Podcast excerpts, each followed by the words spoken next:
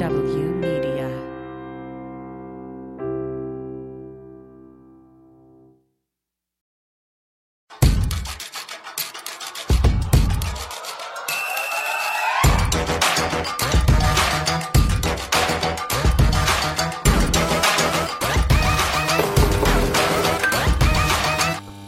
Welcome to Feminist Buzzkills Live, the show that is still buzzed from the fumes of Madison Cawthorn being left in the political dust in a pile of push up bras and Nazi memorabilia. I'm Lizz Winstead, and as always, I'm joined by my co hosts, Moji Alawode-El and Marie Khan. Hey, y'all. Coming up, we're going to talk about the baby formula crisis and the concept of abortion as an economic issue. We're going to talk with Poonam Dreyfus Pai, Deputy Director of All Options, an organization providing compassionate care and resources for whatever your desired pregnancy outcome. Plus, from Amazon's Search Party and the comedy special Yearly Departed, we'll take a much needed comedy break with national treasure Aparna Nancherla.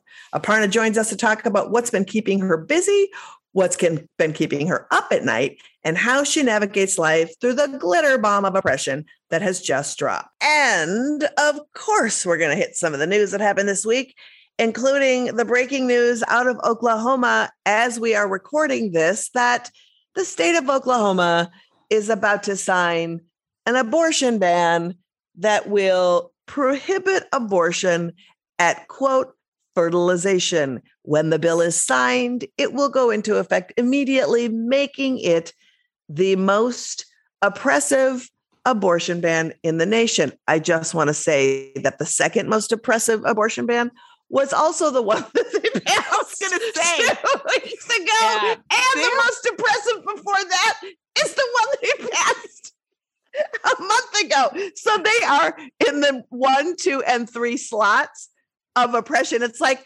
how bad of a winner are you? Uh, but I also just want to point out that if you are literally now banning abortion at fertilization, you are Whenever that banning uh, banning abortion before you are pregnant. You cannot. Ha- you, you, I, I, I'm. Welcome to America. And so, as we talk about this, we're just going to turn abortion over to the states. It's Yeah. like, are you?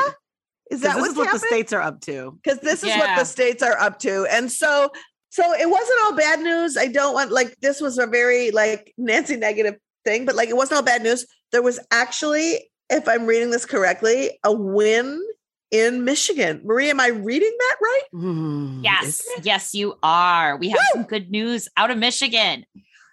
A state with a decent grade in abortion access. They have over two dozen clinics in the lower mitten. So, definitely by no means perfect and ignoring the upper peninsula. As though we are facing the fall of Roe, conservatives in that state voiced plans to revive a dormant zombie law from 1931 which in this case would make any abortion a felony unless it's done to protect the life of the pregnant person, which naturally doesn't include rape and incest. Those, those just don't count. Um, and it would criminalize selling or advertising medications that could induce an abortion. So, there you go, telemedicine. And thankfully, however, Michiganders have been shield from shielded from this law um, coming back into play. Judge Elizabeth Gleicher granted a preliminary injunction earlier this week Hold up. A what, Marie? Oh, A what? I mean, preliminary injunction is it's our vocabulary word for this week. Marie, what is a preliminary injunction? preliminary injunction is a pre-trial court order that stops or sometimes mandates an action by the other party. So basically it says the status quo gets to continue and be maintained while a judge looks at the situation and rules on it. oh cool so it's a temporary stay if roe gets overturned this law won't kick out into effect until the the courts decide Exactly, exactly. And this is a huge win for the Midwest in particular. Um, and in particular, like I'm like singularly incredibly happy out of it. Um, because working out of the Midwest specifically, the states people look at that they can get support in that are constitutionally protected or are protected at a level where we're we're less worried are uh, Minnesota, Illinois, and Kansas. Well, Michigan, this is a huge this is a state that we were thinking we were going to see about 30,000 abortion seekers projected to come leave from and this is just it's just terrifying like there there's not enough clinics already and appointments to support people staying somewhat within their part of the country and if michigan would go dark it would be it would be catastrophic for people trying to access care wow. so the so the plan now is that um, there's work getting there's work to get signatures down to put this on a constitutional ballot measure, measure in November's election to make abortion rights a state right. And so this is like a this is a beautiful conjoining and unifying of different efforts by different parties in the state. Planned parenthood brought the lawsuit forward. The aclu helped support it. Gretchen whitmer michigan's governor right now you might remember um, because a bunch of men kidnapped her attempted to kidnap attempted. her yeah. She has to. a plan to. She has a lawsuit um, that she's filed to the Michigan Supreme Court asking them to make abortion a right. So this is really all aspects that can be taken by a state. We're, we're, seeing them actively being taken by Michigan right now to try to preserve what's there and to to um, hopefully create a situation for advancement, having it enshrined in their uh, constitution. So we that is an election we have to watch. I know Moji said earlier about voting, like that ballot measures, we got to watch them. Mm-hmm. Mm-hmm. Oh. they happen while you vote. So if you're not voting, you can't comment on the ballot measures. That's yes. right. Yeah. Um, it sounds really good, and I'm guessing that states this this can only happen in states where you have an attorney general that is, you know, a, a, abortion forward is not Daniel Cameron. It's not yeah. Daniel Cameron. Yeah. Yeah. So I'm looking at you, Keith Ellison in Minnesota.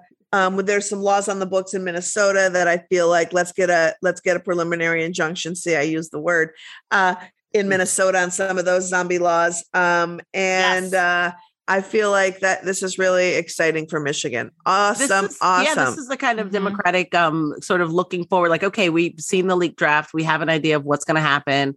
This is the kind of um action that I think our democratic uh governors and attorneys generals should be out here um doing to protect a- access in places that it might be threatened.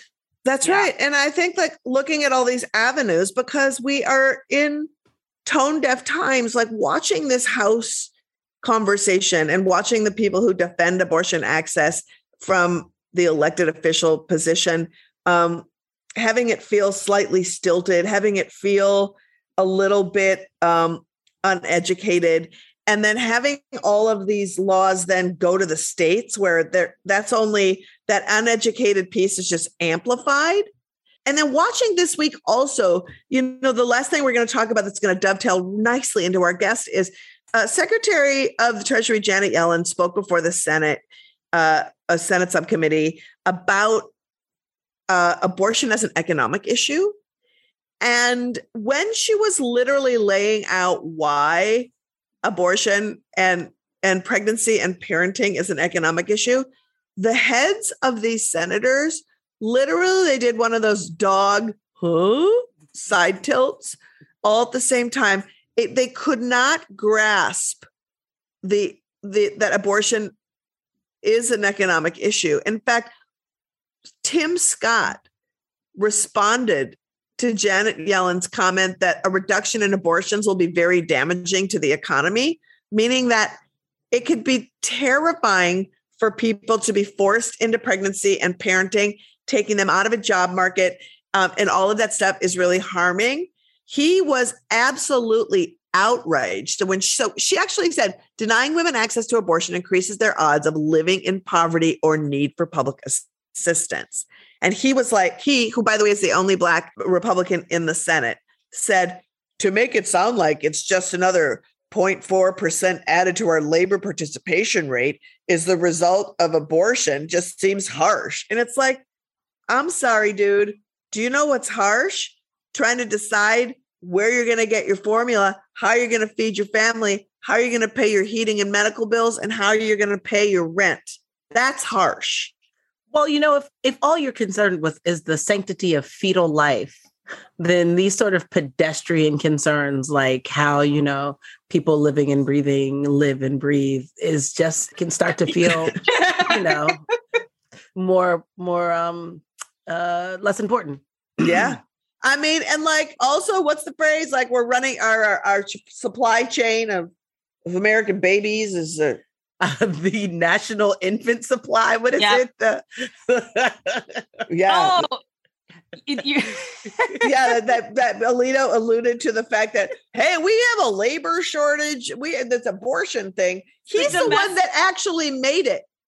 Our domestic supply of infants, our Yes. DSI. What's our DSI? Yes, our DSI. What's the DSI index? yeah, I mean, like this is what's so wild, and at a time when we are watching forced birth legislation after forced birth legislation, impending Roe v. Wade, a formula crisis, a surplus of guns, and a lack of baby food, and a trade policy that is starving children says everything you need to know about our country right now. And I think that talking about how under resourced people are when it comes to any kind of pregnancy outcome they want to have. eh, we have an incredible guest who is going to talk about um, how under resourced we are and how her organization is helping all people who are um, managing pregnancies. Yep. Joining us is the Deputy Director of All Options, an Indiana based pregnancy resource center that provides free pregnancy tests, peer counseling, condoms, diapers, baby clothes, abortion funding, and so much more. Please welcome Poonam Dreyfus Pai. Poonam, thank you for joining us here. Thank we you. are we are currently in the middle of a terrifying baby formula shortage. And as an organization that serves as a resource for families, what are you hearing from the people you serve about trying to access formula? That's a really good question. Um, what we've been hearing, I think, is not dissimilar from what folks are saying, sort of nationwide, right? Like, so we we provide a national talk line, but I think the place where we hear the most from families is at our pregnancy resource center in Indiana. And what they're saying is like, do I dilute formula to stretch it out longer? Like, where can I find safe alternatives? Um, you know, a lot of people are on formula because of milk allergies, like all kinds of things, right? So yeah. the I, I so I will say I didn't know you were going to ask for specific resources. So I didn't I didn't come with like a list, but but I will say that like you know it's the formula shortage is like a really obvious and devastating example of like how all of our lack of supports just compound, right? Mhm. Like this is like people are not breastfeeding one because breastfeeding is not necessarily easy and it is not free unless we're not valuing parents' time, which we never Right. do, right? Mhm. Um, but then on top of that, like people are not breastfeeding or chest feeding because uh, they have no leave after giving birth, right? They're not breastfeeding or chest feeding because they're uh, they have medical problems that they have to attend to that that don't allow them to have an infant on them, you know, twelve to eighteen hours a day. Um, so what this is doing is just leaving people in the lurch and like i've i've been trying to follow sort of what bills have passed you know in the house around like what kinds of supports are going to be made available but so far like nothing tangible um, has been passed that's going to put more formula on the shelves right for folks we don't know how long folks are going to be managing this shortage which is just And Heartbreaking. Also, as people are desperate, there's always some incredible shitwad who will try to make a dime off of poor Oh, folks, right? yeah. Trying to do it, right? Which means people are going to be saying, I'll spend any amount of money on getting formula, which means then I no longer have budget for diapers and Right. other medicine and all that other kind of stuff, which is Or where y'all come in. Oh, rent, all of it. Right, right. And we do, I mean, we we have at different points operated um, as a milk bank um, at our pregnancy resource center. I don't think we're currently able to do that because of COVID. I think that really stopped that process um, just because we're trying to keep things as contactless as possible. Just to But clarify for people, a milk bank is when people who are breastfeeding or chest feeding donate the, any surplus they have to somewhere. Right. So, in a time where we're having a global pandemic, Wow. it could be really dangerous to share that with someone. Um, and maybe it couldn't. We don't know enough about breast milk to make that determination. And the safest thing to do is to not give random milk to random babies when, in not a pandemic, it's a really great and beautiful thing. Right, right, exactly. Um, and there are like wonderful communities who sort of try to figure out, you know, how to how to make that happen still. But I, again, as an organization that can't like test breast milk, it feels really dangerous to put that mm-hmm. on offer. Um, so we haven't been doing as much on that front, but um, but we have been providing so so so many families so many diapers because diapers are not covered by WIC or SNAP. Um, and one in three families has diaper need, right? Which means that they can't put their kids in childcare, they can't work full time, they can't get any number of things that they need because they have to prioritize keeping their babies like diapered and healthy. Right. What I'm what I'm especially hearing through what you're saying, Poonam, and what's resonating is that this is all stress that is compiling for someone who in your case it might be m- multiple people. It might be someone who already has an existing family and they're figuring out their parenting process or and or they're coming or pregnancy outcome information mm-hmm. um, and looking at pregnancy options. Can you talk about the sheer economic demands that pregnancy and parenting have have to force upon individuals and why abortion is actually an economic issue Oh, 100%. Um, I mean, 60% of people that are having abortions are already parents, right? So that means that they are cognizant of the fact that, that this is a country that doesn't provide a whole lot of supports that are tangible and meaningful um, and that will actually support their families in thriving. Um, and so they're looking at their reality and thinking, like, can I bring another child into this world? Can I care for them the way I would like to be able to care for them? And the answer is no. Um, the studies that are out there have shown that like people would consider a wider range of options if they had the resources and the support to do so.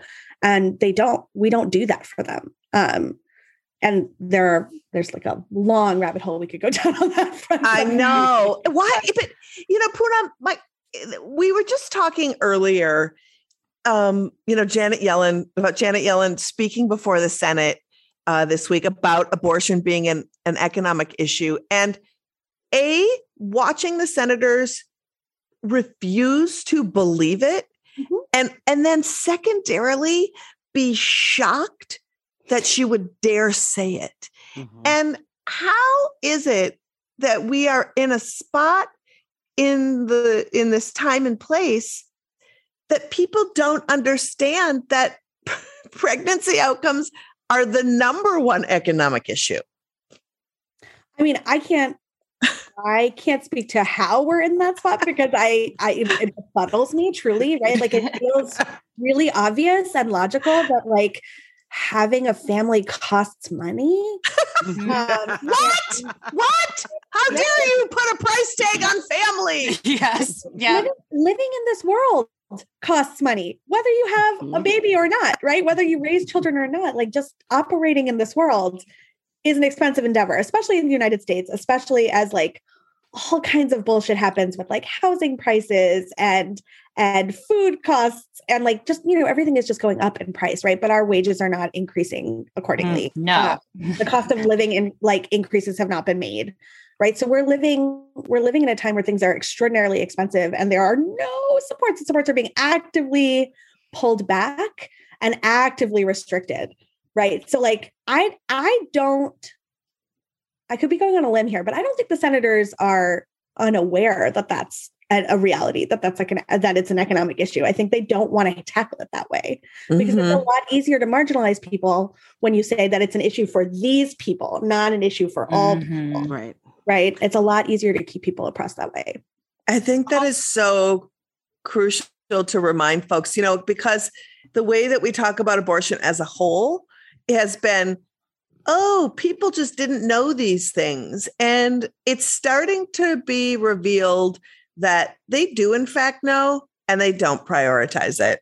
That's that's absolutely true. I think that's, I mean, I mean, that is in large part why we do why we do the work we do at all options, right? Because the conversation we can't we we can't uncouple like certain parts of people people's experiences from other parts of people's experiences. Like that just and we can't privilege some and not privilege others. Like it just doesn't mm-hmm. it doesn't make sense to us to to operate that way which is why we like our services are purposefully holistic right? Because we for us it also felt like if we're saying we'll pay for something related to your pregnancy thing but we won't pay for this other thing then we're basically telling you you really only have one option.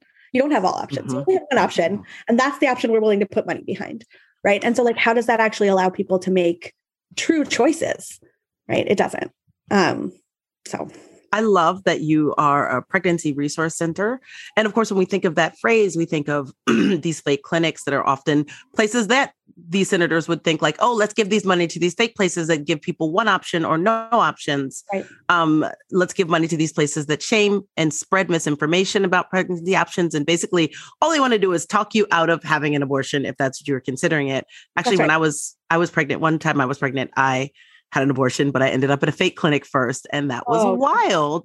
like, Sorry. That yeah must- it was it was very wild and basically they were trying to run out the clock in my pregnancy to a point where i couldn't access abortion and it took me two weeks to realize that and then i was like let me find a real doctor. And that's great. My my story ended up great. I had the abortion i needed and it was wonderful um in manhattan but you guys are not that kind of crap so can you like you've talked a little bit about milk banks and other things that you do but can you tell us the kind of resources you provide to pregnant people who may or may not be considering abortion? Sure. So, um, first of all, I'm sorry that happened to you. That's shitty. It was 20 years ago. I'm okay. Still, still, it's still shitty. I'm sorry it happened. It shouldn't have happened. Um, um, yeah. So, uh, so all options is a lot of things. Um, all options in Indiana specifically uh, runs uh, a pregnancy resource center in Bloomington, which is right in the center of the state, um, or actually the southern part of the state. Excuse me. Um, I'm in Oakland, California, so my geography is not amazing. Um, but we opened our, our doors to that center in 2015 because we uh, had been operating a national talk line since 2004. And what we heard was like people coming to us to talk about their pregnancy experiences, but that they were so linked, right? So, like somebody who was dealing with a miscarriage was like reminded of a past abortion experience and didn't know if they could talk to us about both of those things and how they felt connected. Or somebody who um, was an adoptee was like grappling with like new parenthood themselves and trying to figure out like, is this a place where I can talk to you about all of these things, right? And so it became clearer and clearer that like in our movement, there wasn't a space where people could come and get free support for any of their options, Mhm. right?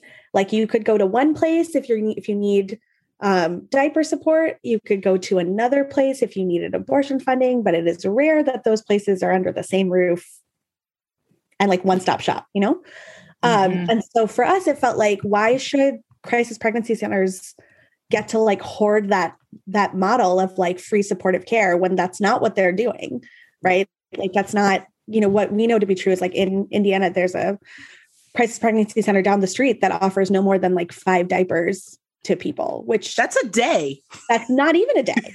like if you have a newborn, that's half a day, right? Um, I have two kids. I mean, but but we ration pads and tampons. We make people do that in this country. So I guess diapers. It's like yeah, the same the, thought process. the diaper right? to the Mhm. grave. Yeah. Yeah. Well, Exactly. also when we were working with a clinic in Hartford, Connecticut, who, uh, as is with many uh, actual clinics and fake clinics, had a clinic within literally we measured an arm's length away, right?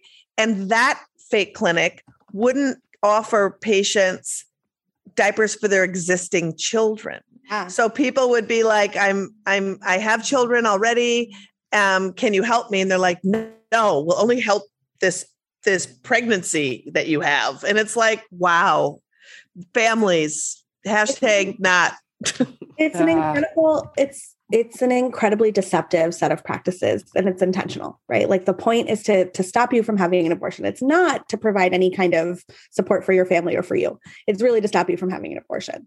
Um, Mhm. so for us it feels like we put the diaper bank um, and we put the abortion fund in the same spot right? So you can you can choose whatever you want. And actually more and more of our um, abortion fund clients are also again since their parents are also opting into our diaper our diaper program as well so we can send them diapers too because we're not like hey we'll pay for your abortion but we don't care about your family right Like, right. we do actually like we we can and we do want to support your kiddos um, if they're in diapers so let us help you do that too um, and I, I, I love that. Um, you know, I just want to just stop you for a second, and I want to, I want to just give this overview. So you Mm-hmm. do, you have a diaper bank, you have an abortion fund, you have a, you have two different, you have a talk line and a counseling line, and and I'd love for you to talk about, um, because I really love that folks can talk to you about how they're feeling about their pregnancy um, and they can talk to a counselor if they come from a faith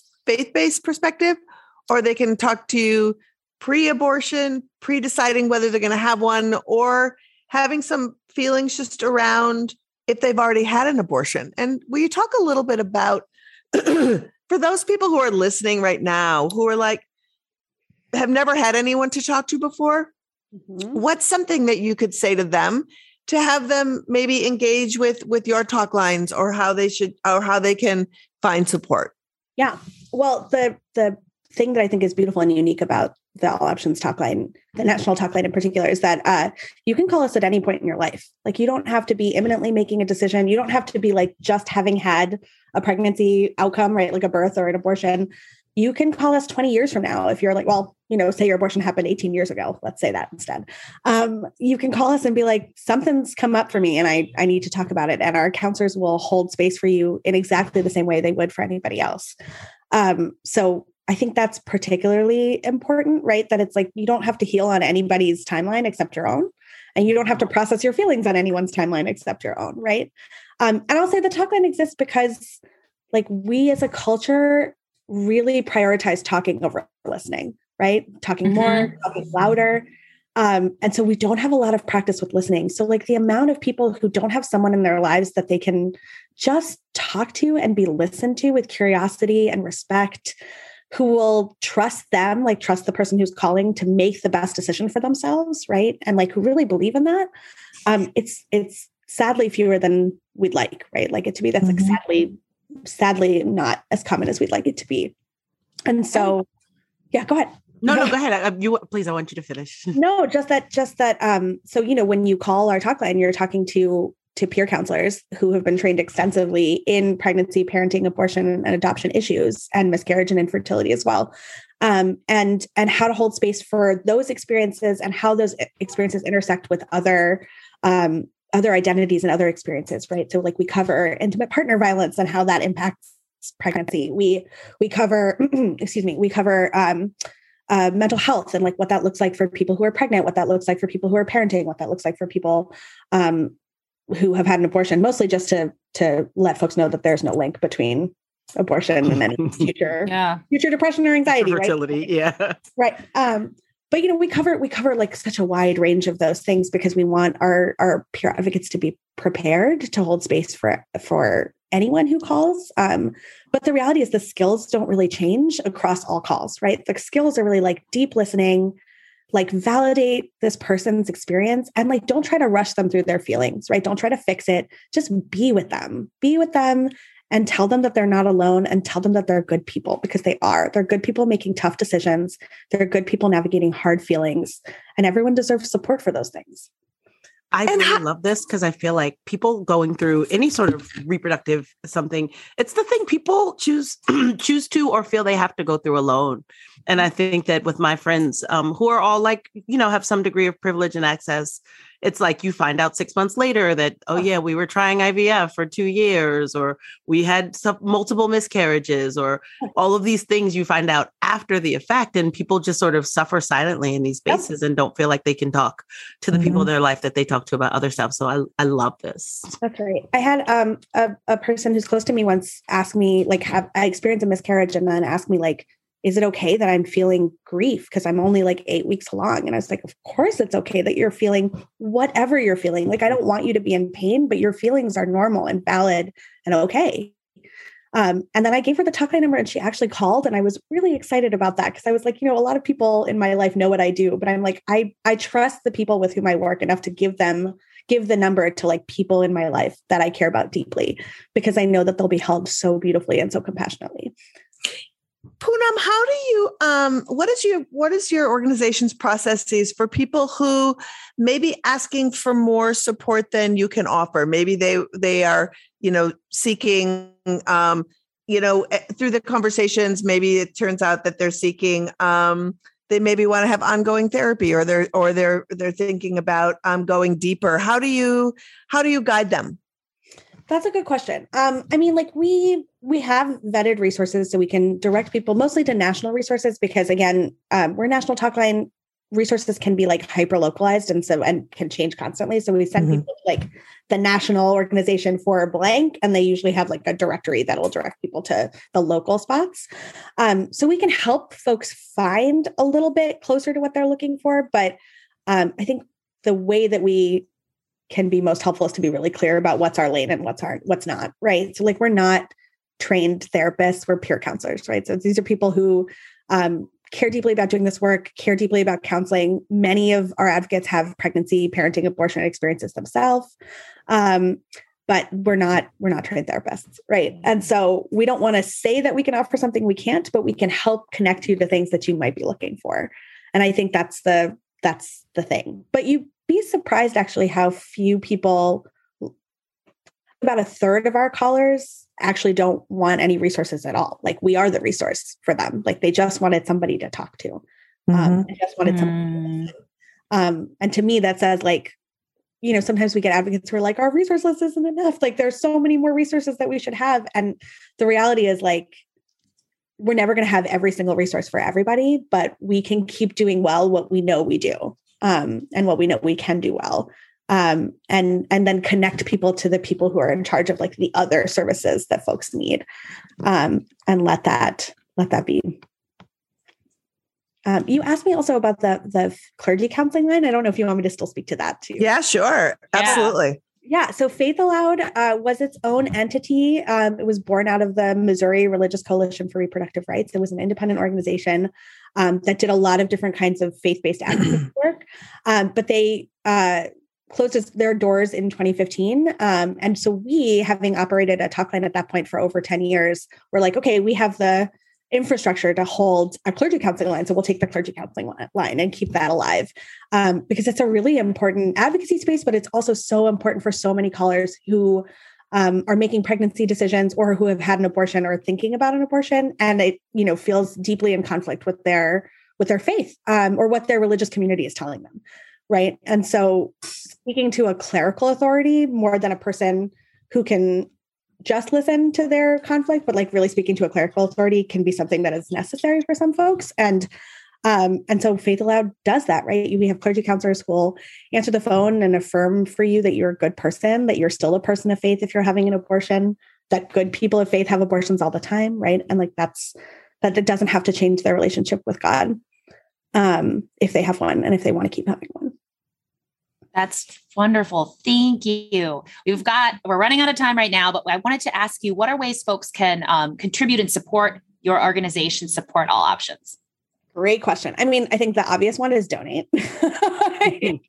Please give us your money. Um, no, but I think, I mean, the other things I would say, like we do trainings for community providers who work with pregnant people who want to like develop their counseling skills, especially their pregnancy options counseling skills. So that's another spot that I think is really valuable. If you're a provider and you work with pregnant people and you want to deepen your skills and be as open-hearted and non-judgmental as possible i think we are a great resource for that. Um, i think uh, you know if you want to be a talkline advocate if volunteering is of interest to you we can talk about that too. We usually run our volunteer cycles tw- twice a year. So we just finished our spring training. We have 10 new amazing advocates to add to our powered by 40 advocates talkline um, wow yeah, which is great. They're all volunteers, they're all over the country. They're amazing human beings. Um, and they do beautiful work every day to support folks. Uh, my cat is about to interrupt this call. I apologize. no, it's okay. like I think that on the table. I think the good news is um, training folks to work on the talk line is going to be, I think, um, part of as we do Operation Save Abortion, and we have like training days and advocacy ideas. That is one of them that's going to mix. So hopefully we'll be able to bring you more folks to be able to train um, in that. So yay. Awesome. Thank you. Thank you, Poonam. Your work is so crucial right now. Please support all options at all-options.org. Also, It is time for six degrees of abortion. This is where we test Lizz's theory that anything in the world can be connected to abortion. Marie and I pick a news story, and Lizz has one, two, three, four, five, six tries to connect it to abortion. Hey, Marie, you want to lay out the story for Lizz? What you got for me? Yes, Lizz. So Researchers, scientists have been puzzled over why some octopuses torture themselves after mating. And apparently, this looks more like um, they're like chewing on themselves, they're self cannibalizing, they attack their mate. And it's been found that after mating, the the mother octopus, quote unquote, um, the octopus capable of pregnancy has some glands that go into overdrive, and this creates like frenzied anger and a feeling, and it results with them, yeah, self harming or harming the octopuses that they're with. I find octopus very interesting. Um, As and do I. Moji found this article, yes, and provided to us. Really, really don't have much updates beyond this. They've just found out it's a gland in their head. What we're asking for you to do is tie octopuses to abortion. Octopuses to abortion. Octopuses. Octopuses. it is not- Octopussy. no, just octopuses. Just octopuses. I just wanted to say octopuses. I think it's octopi. it's a, uh, it might. It's be. not octopi. It's octopuses. It's octopuses. yeah. I it's like to not, say it's not octop- octopi is not correct. Can we just say Um, octopussies and call it a day? I mean, octopussy wasn't octopussy a James Bond? It was a James Bond Yes, thing, yeah. So, and it's Bond. not that, yeah. and I can't What's use that? that as my No. tie. you No, you definitely James cannot. You cannot. Octopuses. Uh, I would say that octopuses have cognitive brain power that is more has more clarity than Republicans. And Republicans want to ban abortion. And therefore tied octopuses to abortion. Um That's entirely not. But I love that the sentience, the Uh, the sentience sentience. alone. I know. I feel like that's not really working. I know. I feel like you're not buying that. Um Really not. But I love the sentience. I mean, I do feel like rage glands and and rage hormones that need to be managed are um they don't have uh treatment for bipolar disorder in it sounds like octopuses. um I might not be able to tie octopuses to abortion. You guys may have stumped me this week. Can Uh, you yes. Can you Oh. tie octopuses to abortion? Um, I or are think I you have- just reveling in the fact that I can't? we're reveling, but I think I think we can do it as a team. Actually, um, I think I have a I think I have a walk a walk. Wait, you to- do? I think I have a Oh. way that we could we could do it as a team. I feel like I have a walk to like just bring octopuses to humanity, which is in the movie Finding Dory. Hank Azaria plays the part of an octopus.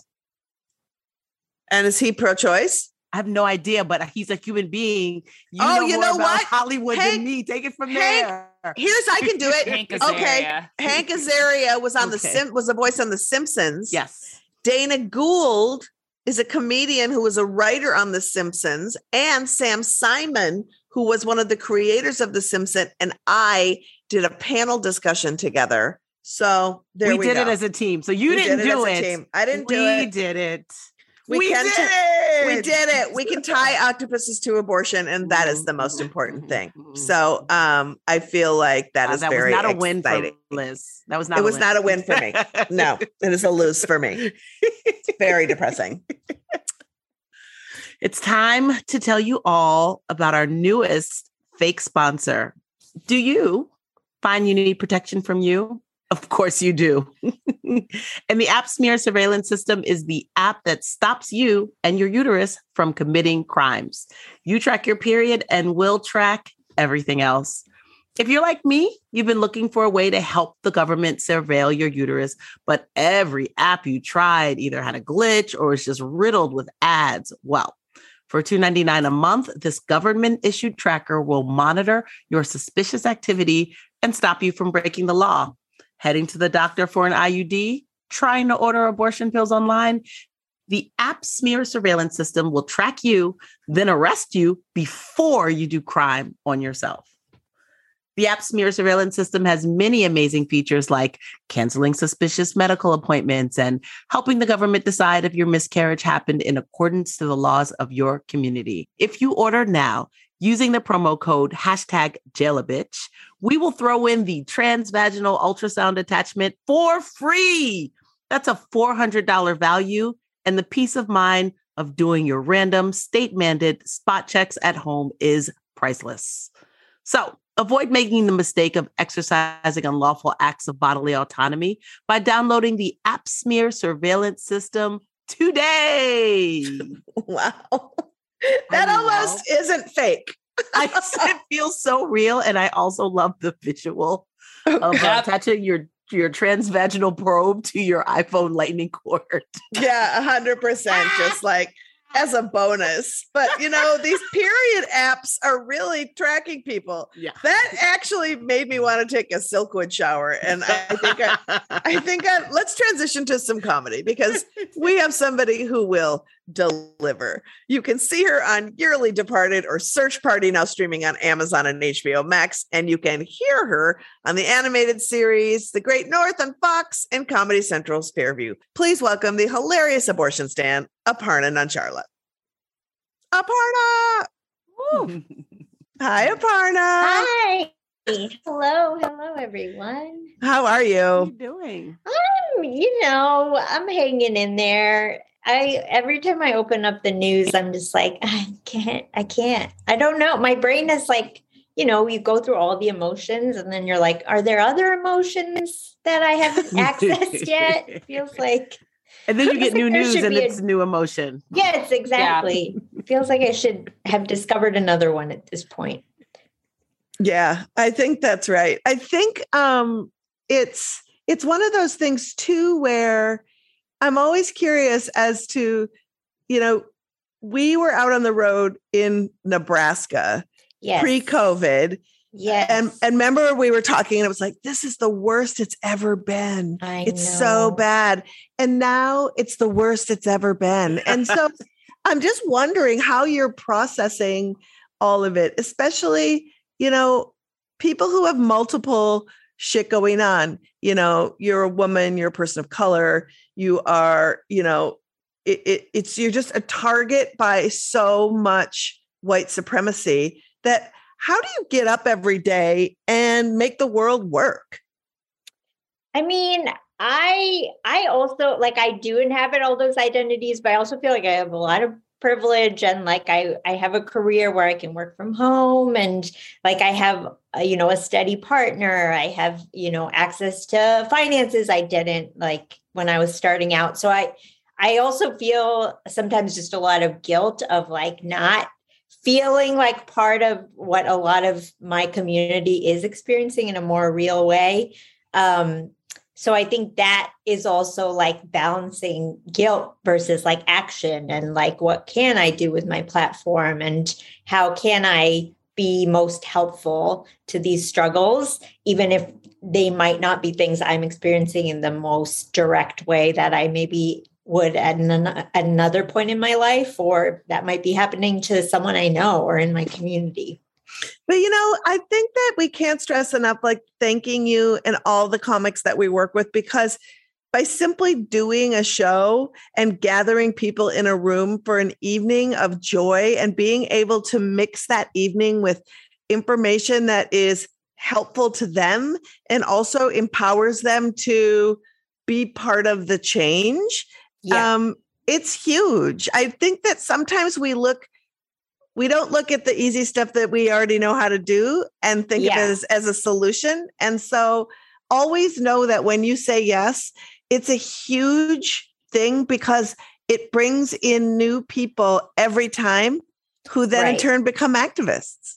Yeah, which I, I think it is a, a lot of what it is these days is like remembering like what piece I'm occupying in all of this and like how how can I stay motivated versus get like fall into despair, which is uh no offense, one of my specialties. So you are real good at despair you are like chef's kiss on despair Yeah, yeah. Anxiety and despair. Just really been working on them my whole life and really reached a could teach a master class at this point.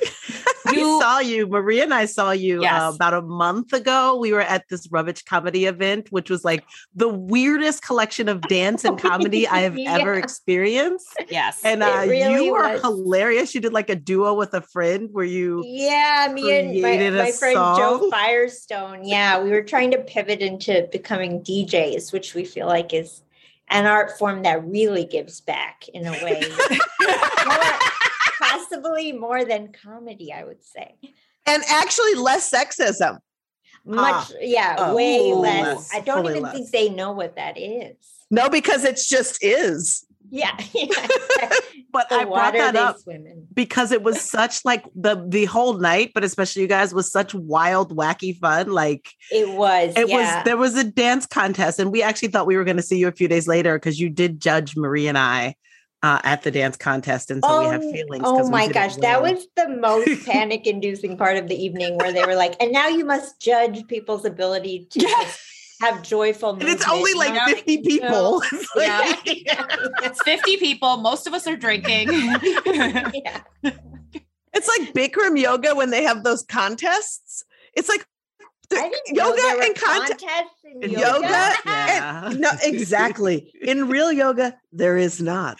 In this guy's world, uh, there is. Wow. And, I mean, and you're just like, oh my God, what kind of racket? When you can take something that's literally the just trying to like connect to your own skin and make it a competition. I mean, I think the Bikram guy wasn't even a white guy, right? No, he Can't was an even- Indian guy. He was a brown guy, which sucks. I He was an know. Indian I guy. just can't even be So like white worse. people ruined it. Yep. I Yeah, Yep. no. No. Yeah. And he'd wear that big old diaper. Like it was a mess. Oh no. It was a mess. There was a, it was a, it was, I don't know how we got there, but we did get there. Um, anyway, apart it was fun being judged by you. And uh, yeah, just so you know, Marie and I take it really personally that we didn't win. That's fair. That's fair. I mean, nothing can sustain a life like a grudge, you know? Hundred percent. Um, but you know, you kid a lot. You're kidding about anxiety and depression and stuff. But like, I think that your social media, you're talking about it, is really helpful. And you are somebody who, during COVID, during isolation, everybody I know went through like multiple levels of just like emotional shit with with with all of it. And Yeah. you helped a lot of people cope. I want to know how you coped in it because it's like real. And when you have it and it's compounding, how did you deal? I mean, I guess with a partner and all that, but still.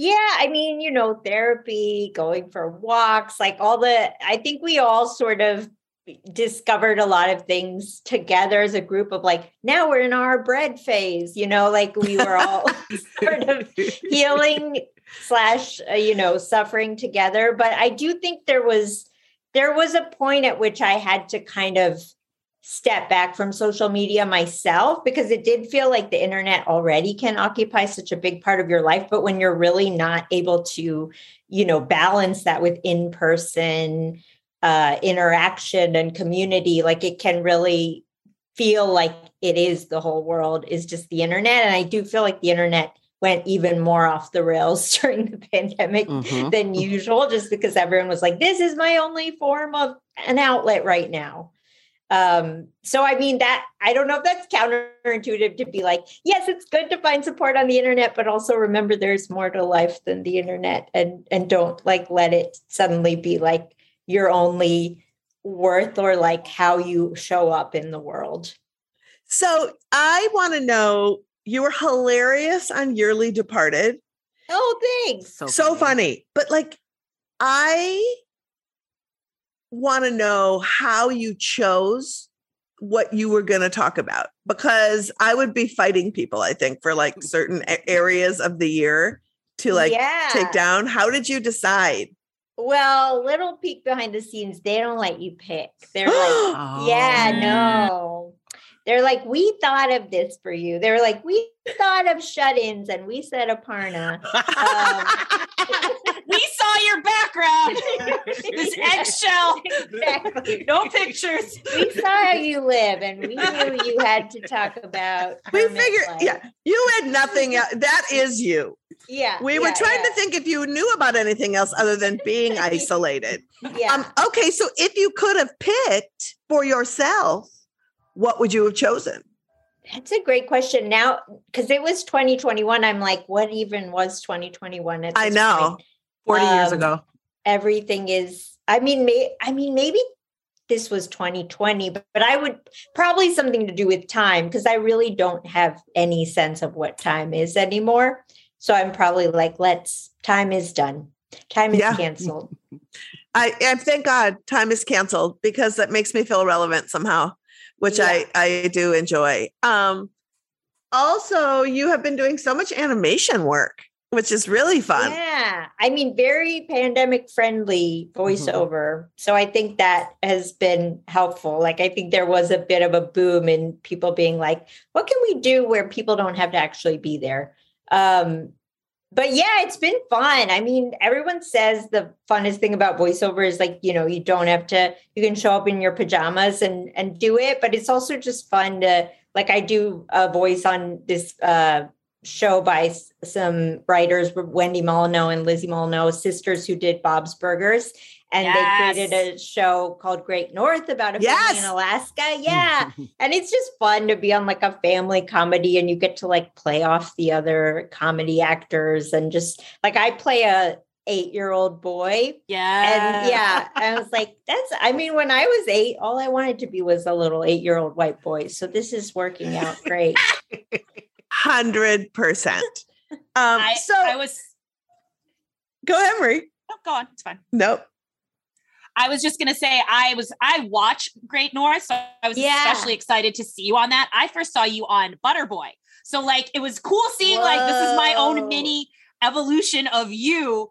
And yeah. Your range is amazing, and and Oh, just wondered like what upcoming performances like are we going to see you avant garding out and about here in the streets soon? Oh my um, gosh. What are you amped would- for? Well, as you know, I am gonna, you know, become a DJ, so that look out for that. Um, no, I've actually my biggest pandemic project was working on a book, which again, very pandemic friendly, but it, it's a book about um, it's a book of essays, but it's a book about my lifelong struggle with imposter syndrome, which Mhm. is very uh much a like Sisyphusian task to try to write a book about imposter syndrome, which I learned the hard way. A hundred percent because you have you can't write the book because of imposter syndrome. Exactly. It took me, I had a book deal. It took me at 18 months.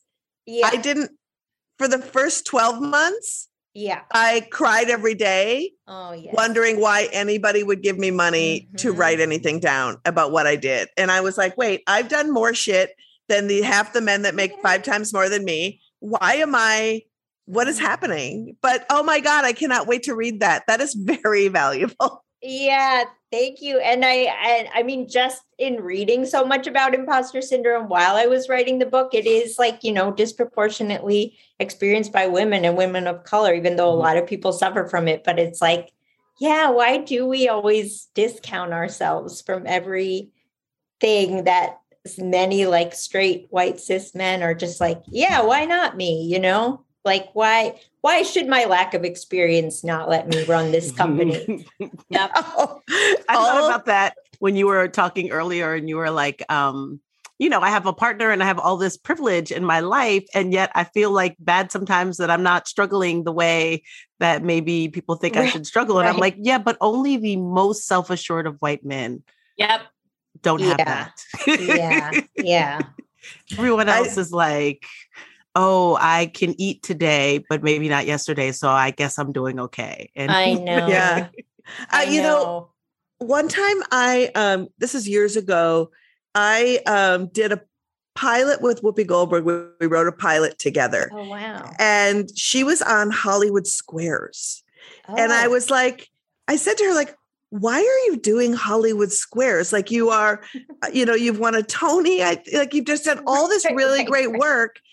And she said, when you're 13 and a crack addict, you never want to be that again. So I can't connect to how much I've made that I'm really out of it. I'm still that I still have that person inside of me that suffered so profoundly and I, and just guaranteeing that I'll never get back there might be an endless Mm. goal for me. And I just thought it was really interesting that we don't think about those things and and i in, in fact somebody was just saying recently that how much time people who have been harmed as a child spend just Mhm. trying to manage through that stops them Yeah. from thriving in ways that other people have not, you know, and you forget that about yourself, that you have to Right. teach yourself to survive. And that occupies a lot of space. Yeah. I mean, it's an ongoing journey. I feel I like still have trouble just even like ex- feeling my feelings, which is like, you know, therapy 101. And there was a point at the pandemic I remember where I was, you know, doing therapy from home and my therapist was like, just sit in the sadness. Like, let's just, you're feeling sad. So let's just like quietly sit with it, which is, you know, was excruciating for me, but we were like sitting quietly. And then this like ice cream truck loudly went past my apartment, just loud, like jangling, happy music. And we were just like sitting there trying to feel sad quietly. And it just felt, I was like, this is the universe being like, fuck your sadness. This is, I love it. you know, Aparna, um, one of the things I think is so interesting is your openness to your own vulnerability in your shows, in your performance, in your work, but you're also not afraid to call shit out. Like, do you get um do you get a lot of backlash when you talk about like, you know, these horrible men comedians who are out there in the world just thriving and being terrible or just like calling up politicians and and when you do say something how do you a do you get a- lot of sh- shit and blowback for it and b how do you process it Yeah, I mean, I think I I get a fair amount of the usual like people I don't know, like I feel like online especially if you like comment on a certain topic it just immediately brings in a whole contingent of people who seem to just have a keyword like anytime someone talks about this I'm going to comment. But uh, I think I have a harder time honestly with the people where it feels like you're mostly aligned with them but then you like somehow misstep in one area that maybe you weren't like aware of or like you have a, a spot where you could have learned more. And i think that that is more what gets me where i like maybe disappointed a, a fan where they really thought i was like fully in line with them but then you know i'm a human and i make mistakes so i think those are the ones that get to me more but but i think it is you know a thing of like we're all learning we're all trying to do better like i had jokes I did when I started comedy that I would never do now. Like it, it is an ongoing thing. And I think with comedy, especially, it's tricky because people say things now and they they might be taped at a show. And then it's like, I can't believe this comedian made this joke. But you have to kind of, especially with stand-up, learn to to kind of own your mistakes or like own that you might learn from something you said and that's not like the entirety of you as a person or like uh, a battle that you're going to die on every time you open your mouth. yeah well also i just think evolving as a comic is the same as evolving as a human and why Yeah. those disconnects happen i'm always so surprised when it's like um when people double down so hard on i have a right to say whatever i want it's like that's fair but you edit things constantly. You're Yeah. writing jokes and you're always making decisions of what you're going to say and what you're not going to say and what you think is funny and not. And, like, it's so if something you've decided you wanted to do um is not received in a way that's awesome instead of being like oh why is that let me hear more about that um yeah. it just becomes this attack on their humanity it's very yeah. weird Yeah, I mean, it, it feels a little bit too like some people just get off on the reaction and they're like, they claim to be like so mad about it. But then I'm like, I think they would be doing worse if there was no reaction. Like they're sort of like baiting it, you know? yeah like they they like they're that's like where they get their thrills whereas i'm like conflict no please help well, we have to wrap up. It was so great talking to you. But before we go, tell us um, something you're doing right now that is bringing you profound joy that we might yeah. not know. oh my gosh i discovered this show on hbo max that is like you were saying about the dance show earlier that was just like wild and wacky and off the wall it is just this like very absurdist uh british sitcom called stat it's so hard to say it's like a tongue twister and i feel like they named it this way on purpose but it's called Stath Let's Flats. What? How Stath let's That's Flats. flats. And what's the like- concept? It's like a guy who who like a leasing agent for apartments because um you know they call it letting and then they call apartments flats, but he's just like this sort of incompetent son who works at this uh, leasing agency and he's always like disappointing his father. But it's just like so funny and absurd, and it's like nothing is. It's like not a dramedy. Like I know comedy is veering into drama these days, but this is just like pure, silly, ridiculous. Like everyone is sort of uh, moronic in their own way, but also it's like everyone is sort of on each other's team. I don't know. It's really good, and I don't think anyone would like not have a good time with it. Oh, that's a good rec. disorganized chaos? I do too. Yeah. I that's my know. happy place. It's Yes. fun. I just started watching Ghost. Have you Ooh, it's no. uh it's this crazy comedy british comedy about this this girl inherits a house from like a great aunt 17 times removed because the aunt was such a cunt that like she had no relatives and never got married and no one liked her and the house is inhabited by the most ridiculous ghosts ever like Oh. some politician that died um doing auto asphyxiating masturbating and so he's got half of a suit on and no pants ever. And then another guy is like a boy scout leader that's got like an arrow through his neck and like how they all inhabit this house and live there and they're so mad that a new person's moving in. Um, and so they're trying to team up to scare this person away but they're totally bad at it. It's very funny. It's really funny. Great. yeah. Well aparna can we see you performing anytime soon I am uh, I am making my way out of book writing back onto the stage, so uh, stay tuned for my next appearance. But I do host a weekly, a co-host a weekly Brooklyn show called Butterboy, which Marie you alluded to earlier. That's right. And I have Yes. been uh, lucky to been a performer on Yes, Butterboy, please which come back. I anytime you want me, I will Butterboy up a bitch. I Nice. love it so much. Aparna, thank you so much for joining us. We always love having you. And let's go back out on the road when COVID's over and solve some problems. Yes. Thank you so much. Thank you. Thank you. Thank you again to our guests, Aparna and Poonam. You can follow all options on Instagram, Twitter, and Facebook at all options NatL. And if you ever need to talk to someone about your experiences with pregnancy, parenting, abortions, and adoption, please call the All Options Talk line at 888 493 0092. There is also an option um, for Spanish speakers to call and leave a message and then have a call set up. Thank you so much for listening. We are here for you as we navigate these dark days. We want to be a reliable info hub and a source of humor as we face some really hard times ahead. We are in this together. We got you. Subscribe today, write a review, and give us five stars. It's the best way for our podcast to reach more people. And by doing so, you are helping more people learn about this assault on abortion access. To keep up on all the latest repro news, follow us on social at Abortion Front on Twitter, Instagram, Facebook, TikTok, and YouTube. FBK Live is edited by Remy DeTournay and is produced by Abortion Access Front. Email us at podcast at aafront.org.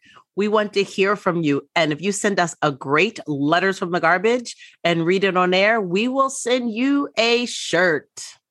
Activism alert, save the date of July 17th. With all of us panicking about what to do, AAF has a plan. After we march, cry, and write anyone who has ever lectured to anything, we must have a sustained plan to protect abortion access. Join us for the Operation Save Abortion, your Protect Abortion Access Training Day. Operation Save Abortion. It's not a march, it's your training day. Sign up at operationsaveabortion.com. And while you're there, grab some cool merch. That's right. Wow, you guys have been saying a lot of words. I am very proud of you. Uh, uh, we just are going to be doing this incredible comedy show, Bro v. Wade, uh, with David Cross, John Glaser, John Fugelsang, Dean Obeidallah, uh, Josh Gondelman. It's going to be an amazing show. And we are doing a very special podcast with each of those fine men to talk to them about what abortion means for them, how birth control and abortion have benefited them, and why they are abortion stands. That will be June 2nd. And we're super stoked about it. Next week's pods, pod guests are straight from schooling garbage members of Congress.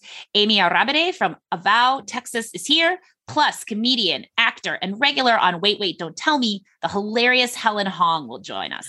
And lastly, join our Patreon. You'll support great content and get cool FBK merch and experiences. All pledges support this pod and all of our activism at Abortion Access Front. Roe is burning, and together we can put this fire out. Pledge at patreon.com slash feminist buzzkills. And we'll leave you with a dude who lives in a world where people are having abortions in the 24th month of pregnancy. Whew. Have a great weekend. Have a great weekend.